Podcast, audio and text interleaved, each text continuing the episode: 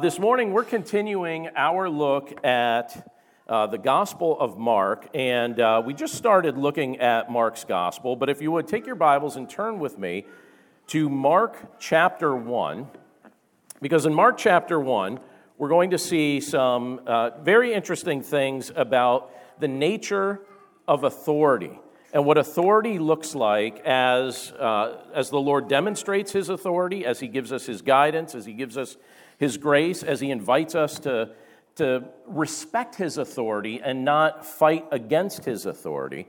And we're in Mark chapter 1. We're going to be picking up at verse 21, and I'm going to read down to verse 34. But this is what it says in that passage of Scripture.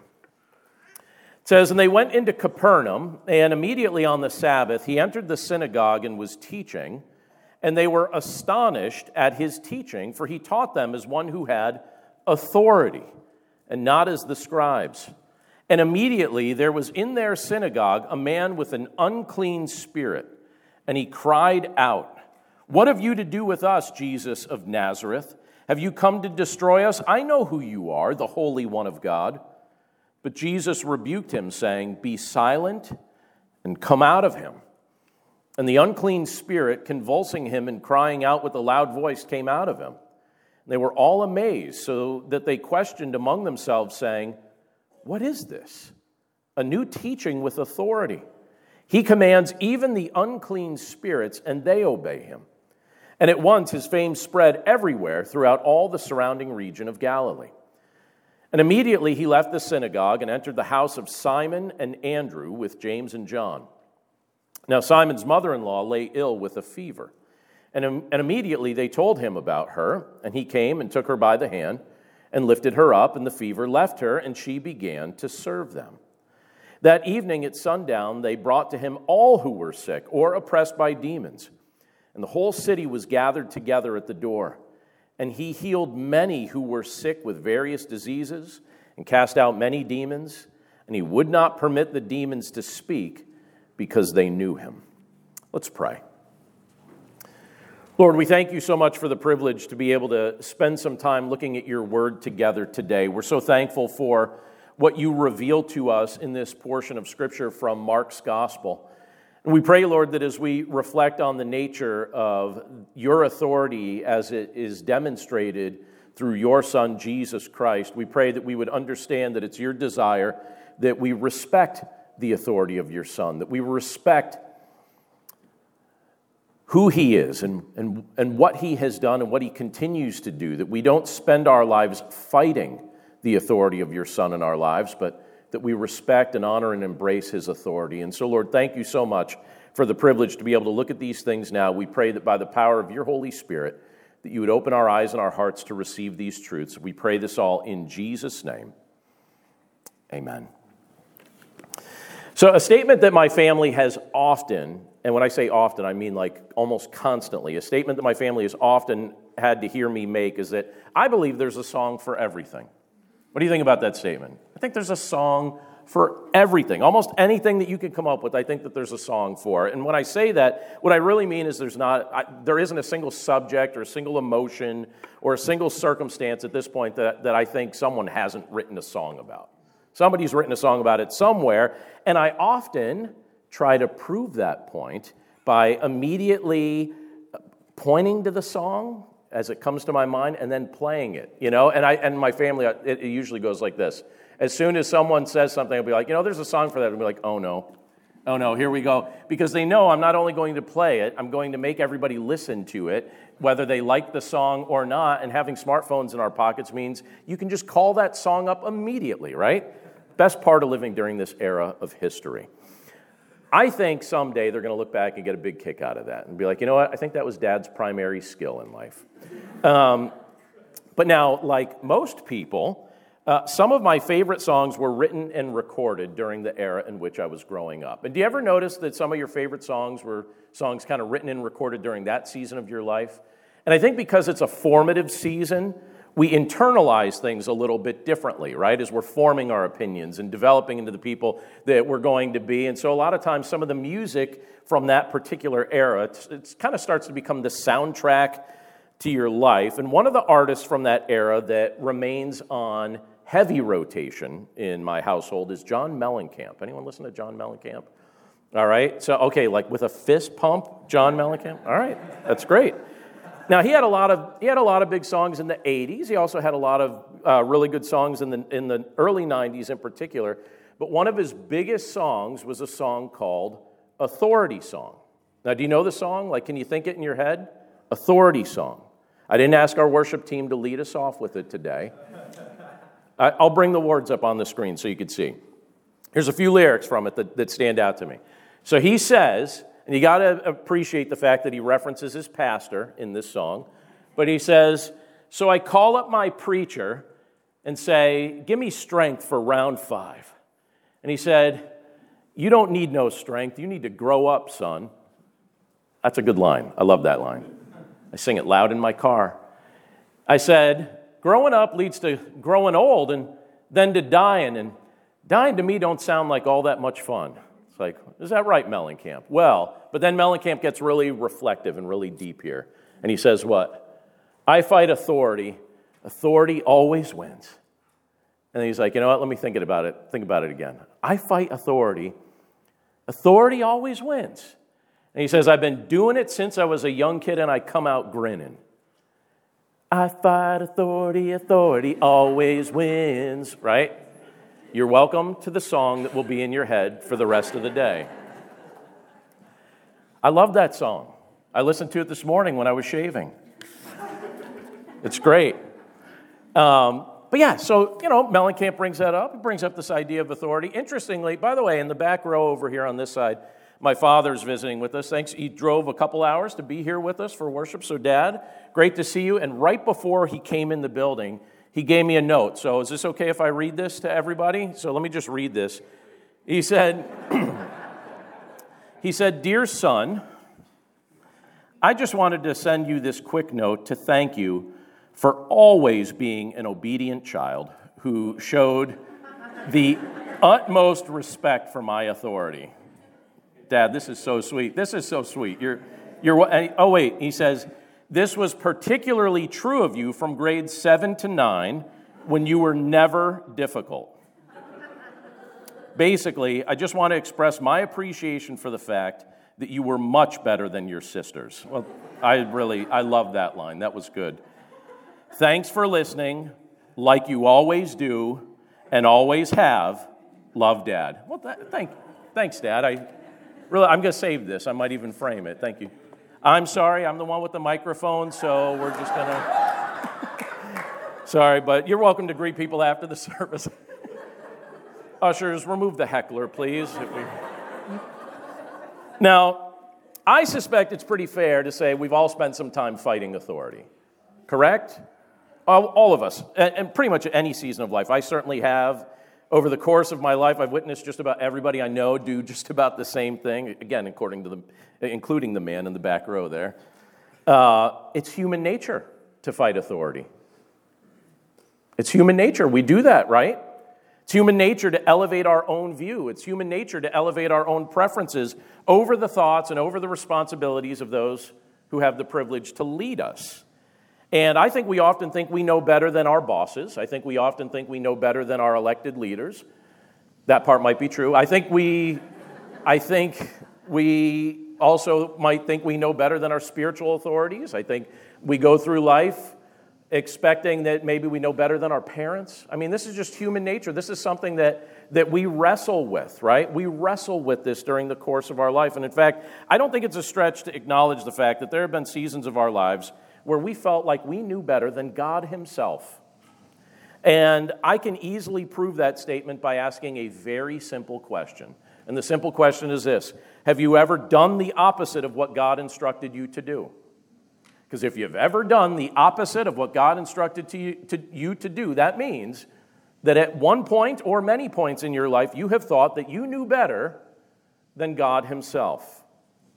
So, not only is our collective answer to that question yes, but most of us could admit to the fact that it's, it's probably hard for us to think of a day in our life where we haven't done at least something where God said this, but we chose to do that. We reject his instructions, we reject his counsel.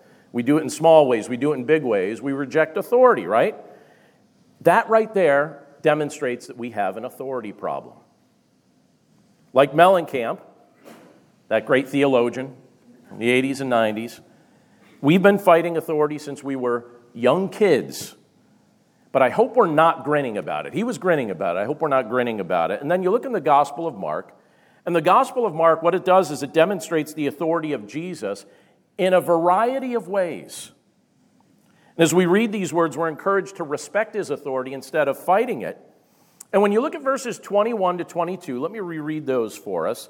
It says this, as this section that we're looking at starts off, it says, And they went into Capernaum, and immediately on the Sabbath, he entered the synagogue and was teaching, and they were astonished at his teaching, for he taught them as one who had authority and not as the scribes. Isn't that a beautiful line? He taught as one who had authority, not as the scribes.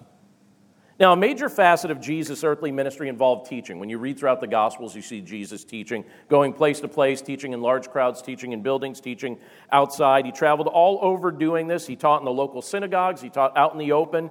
He wanted people to understand the message of the gospel as he was pro- proclaiming it. And he wanted people to experience the hope of having everlasting life through a relationship with him.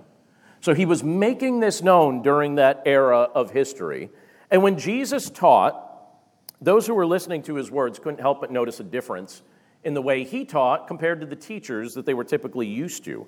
The scribes that they were used to listening to, these learned men, they typically would appeal to authority outside of themselves as they were conveying their teaching. So they would read the scriptures and then quote other educated men about their opinions related to that, those scriptures, sometimes maybe not even taking a stand on their own, but they would just quote others and present information and sometimes just leave it to you to figure out what am I supposed to do with this. They would present theories, they would present contrasts. It's likely that they occasionally presented theories and, and assumptions and encouraged the audience, again, to just think about it deeply, but, but some of those thoughts just hung out in the air. It just hung out there for a while without resolution or, again, without taking a definitive side. And then you look at Jesus and you look at the way that he taught and the way he spoke, and that's not how he spoke. He didn't speak like the scribes. He didn't speak like these people who sometimes were just trying to impress people with their learning instead of being helpful. By the way, if you're ever in a spot where you're called upon to speak publicly, you know how most people are terrified to do that? There is a way to get over it. And the way to get over it is this stop thinking about how you look when you do it, focus on being helpful to those you're trying to speak to. It does help to overcome the nervousness. And when Jesus was speaking, he was speaking differently from the scribes because I think some of the scribes certainly had desires to be helpful, but I also think some of them just had the desire to be thought of as intelligent when they would speak in front of people. They were probably a little more concerned with how they looked than whether or not they helped. And when Jesus spoke, he was speaking in such a way because he was trying to help. He was trying to guide, he was trying to direct. When Jesus taught, he taught as one who had ultimate authority. And he explained what people needed to understand from the scriptures. He even made it clear that he was the fulfillment of the prophetic words that they were reading in these passages. Jesus spoke in a way, and this is interesting, when you look throughout the scriptures, you could see him doing this. He spoke in a way that communicates to the whole person. He spoke to the head, he spoke to the heart, and he spoke to the hands. Sometimes people say to be a person, you have to have intellect, emotion, and will. So that's head, heart, and hands. And if you look at the way Jesus spoke, he was very intentional about what he was doing. Sometimes he would say things that are meant to be contemplated in your head, other things were meant to be felt in your heart, other things were meant to be acted upon with your hands. So you see the head, the heart, and the hands, all, all spoken to as he's communicating when he's teaching. And uh, when people heard Jesus think and, and speak out loud and, and communicate these deeper level things, they were amazed. And what many didn't realize in that context was in hearing Jesus speak, they're hearing the voice of the one who spoke creation into existence. That's what Scripture reveals to us about Jesus that he spoke creation into existence and that he sustains creation by his powerful word. Now, they're noticing as he's speaking that there's power behind his words, but they're still trying to wrestle with what this actually looks like and what this means. And those who heard him were astonished. They're astonished as they're listening to him speak. And by the way, in many respects, it can be said that our words are the most powerful things about us. Do you think that's true of you? That the words you say, you know what can outlast you? Words. You write some things down, your great great grandchildren can read those words, and you can have an influence in, in their life through words that you leave behind, that you communicate. You can influence generations through words. You can impact the lives of people right here, right now, through the words that you say. And I think in many respects it could be said that our words, the things we speak, the things we communicate, are the most powerful things about us. Now, as people who have been created in the image of God, we've been given the capacity to use words to communicate. This is something the Lord's given us the ability to do. We could build people up or we could tear people down. By the way, it takes a lot longer to build something or someone up than it does to tear something or someone down. You could tear someone down in a moment, you could build someone up in a lifetime. Most people are wreckers, not builders. But God's people are invited to be builders, as Christ demonstrates in his teaching ministry. And when I look at that and I think about the fact that we have been created in the image of God, one of the things that I think is a good takeaway from looking how, at how Jesus was using his words is to just take on the reminder that there is power in the words that we speak. And Jesus demonstrates this even in his own ministry. And if you're ever given a pulpit, and if you're ever given a platform from which to communicate the Word of God, let me encourage you to do so with clarity do so with accuracy, do so with enthusiasm, and do so with the authority of Jesus that he delights to lend to his people. In fact, there's multiple scriptures that speak of this, but when you look at Luke chapter 9, in Luke chapter 9, the first two verses, this is what it says. It says, And he called the 12, so he's talking about these people. These, these were his disciples, these are the, uh, the, the apostles. He called the 12 together and gave them power and authority over all demons and to cure diseases. And he sent them out to proclaim the kingdom of God and to heal. So, how did he send them out to, to make this proclamation? He loaned them his authority, he gave them authority. Now, what else? Well, when you look at Titus chapter 2, verses 11 to 15, think about how this plays out in the local church context. This letter to Titus was written by the Apostle Paul, and Paul was trying to explain a very similar concept. And he says this in this paragraph here. He says, For the grace of God has appeared. He's giving us a summary of Christian doctrine. So he says, All right, here's a good summary. For the grace of God has appeared through Jesus Christ, right? Bringing salvation for all people, training us to renounce ungodliness and worldly passions, and to live self controlled, upright, and godly lives in this present age, waiting for our blessed hope, the appearing of the glory of our great God and Savior, Jesus Christ, who gave himself for us to redeem us from all lawlessness and to purify for himself a people for his own possession who are zealous for good works. That paragraph is a fantastic way to describe our faith. If you just take that paragraph, you could basically give someone, if they're like, what's Christianity all about? Give them that paragraph. It's a, it's a beautiful summary of who Jesus is, what he came to do, and what impact that's supposed to have on your life and my life as we go about our day to day life. But we're supposed to tell somebody about that, right? That's not just information we're supposed to internalize in our minds. Somebody's supposed to find out about that from your lips and my lips. And so you have Paul saying to Titus, he says, declare these things. Declare these things. Exhort and rebuke with all authority. Let no one disregard you. So he's saying, he's not saying exhort and rebuke like you're the weakest person on the face of the earth, like you're just a big wimp. That's not what he says. He says, exhort and rebuke with all authority. Not authority that finds its source in you, authority that finds its source in Jesus Christ, who fulfills all of this.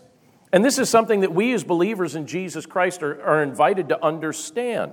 Jesus has blessed us with his authority to speak his truth in love. He's given us his authority to confront and call out the lies and the deceptions of the evil one. And we're invited to never cower from proclaiming the truth when he gives us an opportunity to make it known. But then when you go back to Mark chapter 1, you see how this develops a little bit further as this story plays out because now Jesus is teaching and he's about to demonstrate this authority. This authority that people are saying, this guy speaks with authority. Well, now he's about to show them that authority in very vivid detail. And it says, and immediately, when you look at verse 23 of Mark 1, It says, And immediately there was in their synagogue a man with an unclean spirit, and he cried out, What have you to do with us, Jesus of Nazareth? Have you come to destroy us? I know who you are, the Holy One of God. But Jesus rebuked him, saying, Be silent and come out of him. And the unclean spirit, convulsing him and crying out with a loud voice, came out of him. And they were all amazed, so that they questioned among themselves, saying, What is this?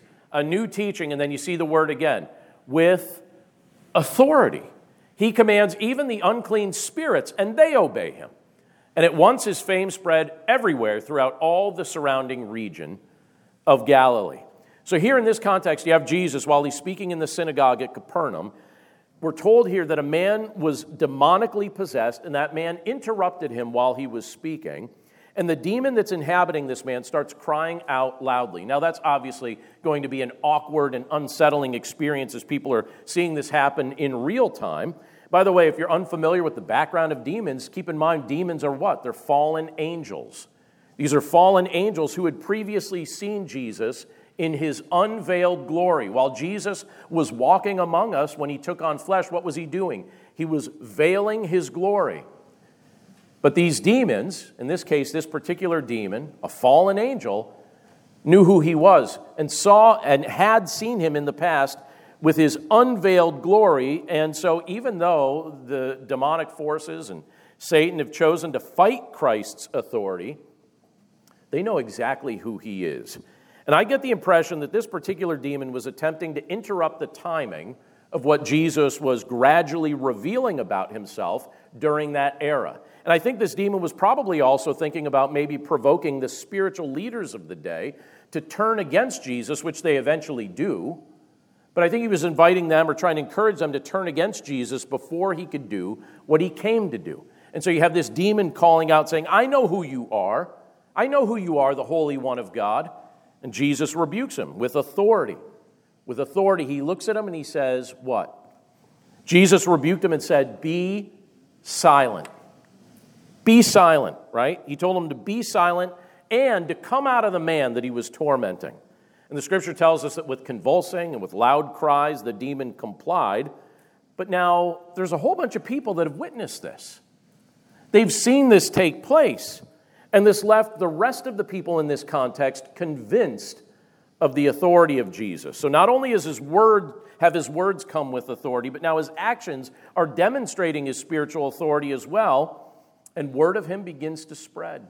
And we think about word spreading quickly in this day and age because we have access to the internet and things like that. Well, through word of mouth, word began to spread of who Jesus is and what he came to do, and word starts spreading rapidly throughout this region. And you know, let me even say this just, um, just by way of personal application. Please know that if it's your desire to see others in your life come into a strong and healthy relationship with Jesus Christ, you can participate in that effort in multiple ways, but one of the most convincing ways that you can participate in that effort is to demonstrate Christ's authority in your own life.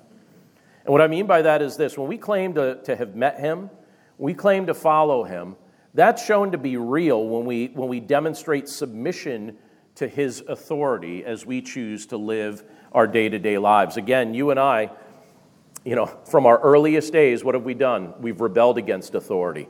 Well, it stands out as a pretty stark contrast when someone willingly submits their life to the authority of someone else, particularly Jesus Christ. And if we claim to be followers of his, that's a great opportunity to demonstrate that we actually mean those words by submitting to his authority. And at this point now in Mark's gospel, as these things are unfolding, at this point, Christ's nature and his power and the purpose of his mission were starting to become even more visible. Word of his activity was spreading. People were starting to hear about this. And he was about to use the miraculous power that he has to authenticate his teaching by accomplishing even more miraculous healings. Because these miraculous healings, these things that he, were, that he was doing, were demonstrations of power that were meant to reveal something about the compassionate heart of our Lord, while also proving that he has authority over sickness, and he has authority over death, and he has authority over demons. And so in Mark chapter 1, when you get to verse 29, it tells us this it says, And immediately he left the synagogue. So now all this has taken place. They're noticing the authority that he's speaking with, then the demonstration of that authority when he, when he uh, heals this man of demonic possession. And he leaves the synagogue, and everybody else leaves the synagogue too, and they go around, they start talking about this everywhere. But it says, And immediately he left the synagogue, and Jesus specifically entered the house of Simon. So Simon, that's Peter, Simon Peter. It says he entered the house of Simon and Andrew. Andrew's his brother. Uh, entered the house of Simon and Andrew with James and John. Now, Simon's mother in law lay ill with a fever, and immediately they told him about her.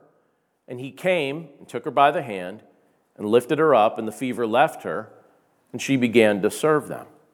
So, this is his activity immediately after these events that took place in the synagogue. And you have Jesus going to the home of Simon Peter, Peter's mother in law, very ill. Jesus heals her. Immediately, she begins serving Jesus and his disciples. And I love reading that example in particular because I think a lot of times people miss the lesson that's in those verses. But I think a lot of times people think, uh, especially when they come to faith in Jesus Christ and they think, all right, you know what, I'm a, I'm a new Christian. What role do I have in the kingdom of God? What role do I have in the local church as a new Christian? And sometimes people mistakenly think that they need to wait a long time to get plugged in, or they need to wait a long time to figure out a way that they can serve. And, uh, and you look at this context here Jesus heals Peter's mother in law, and what does she do immediately? She begins serving. When we came to faith in Jesus Christ, what has He done to us and done for us? He's healed us, hasn't He? He's healed us of the, the infirmity of being a slave to sin. He's healed us. And I think to myself, how many of us think we have to wait forever to start serving?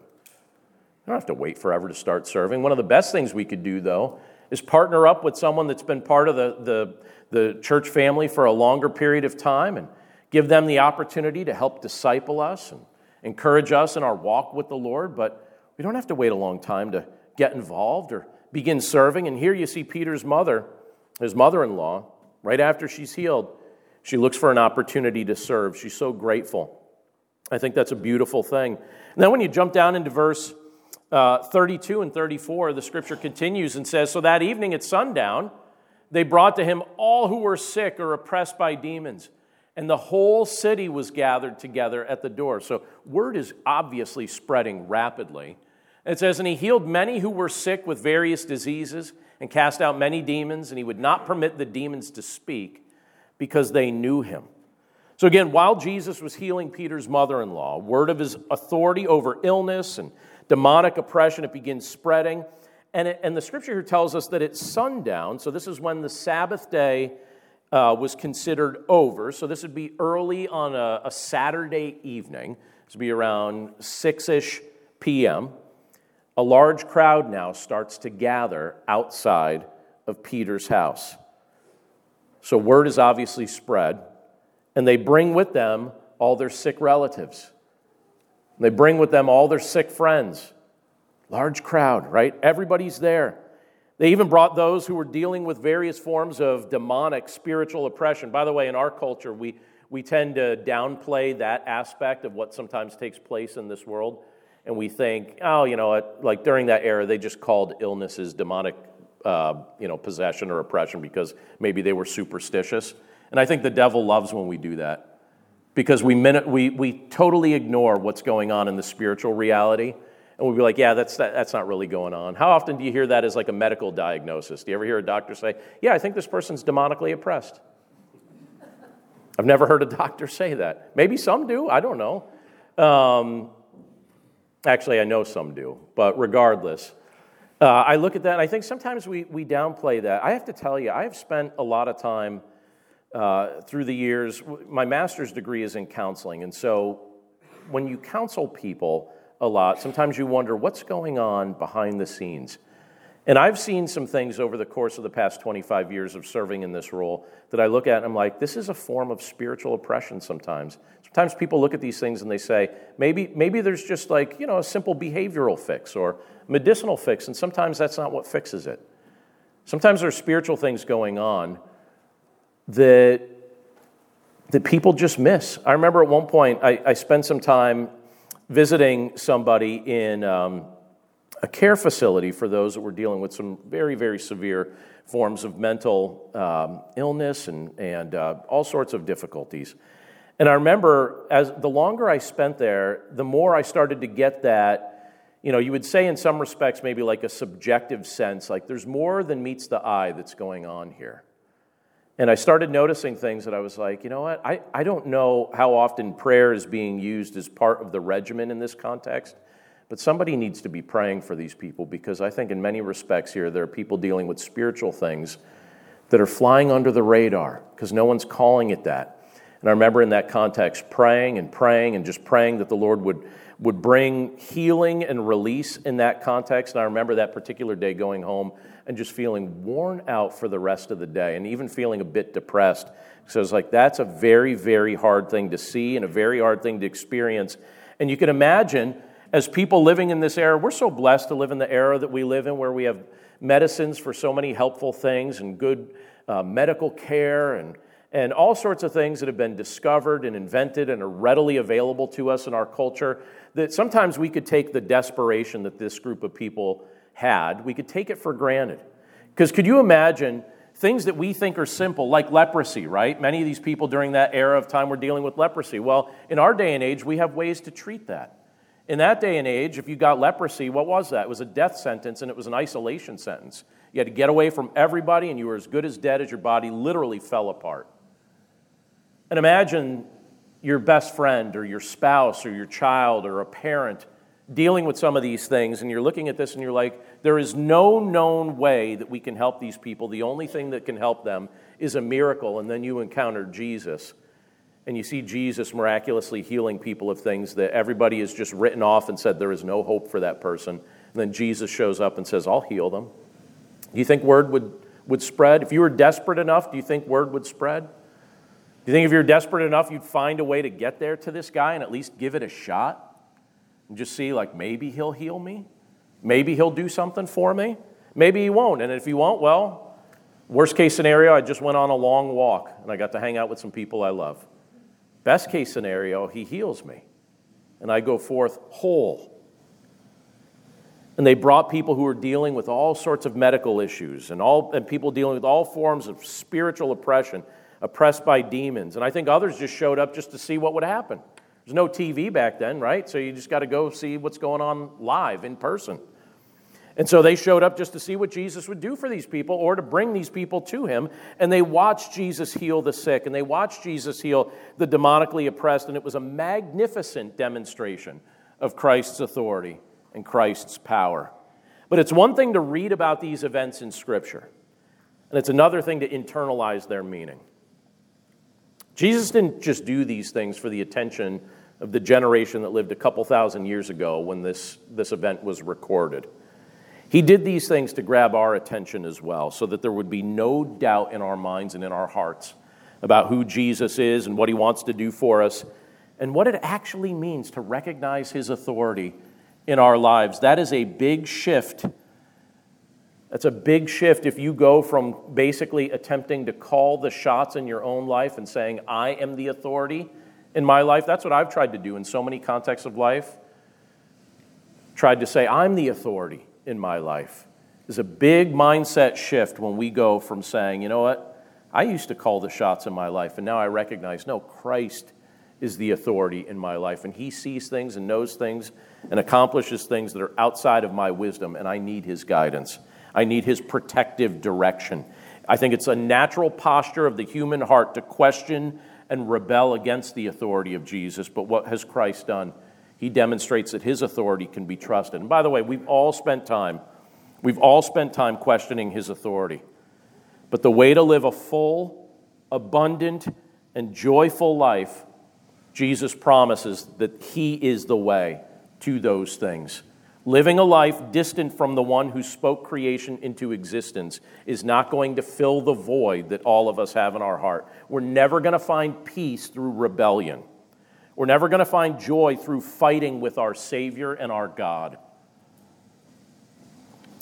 If it's your desire to live a life that is not characterized by distance from your Creator or the negative influence of demonic forces or the confusion that comes when you just try and live life in isolation or by yourself, I would encourage you to stop fighting the authority of Jesus.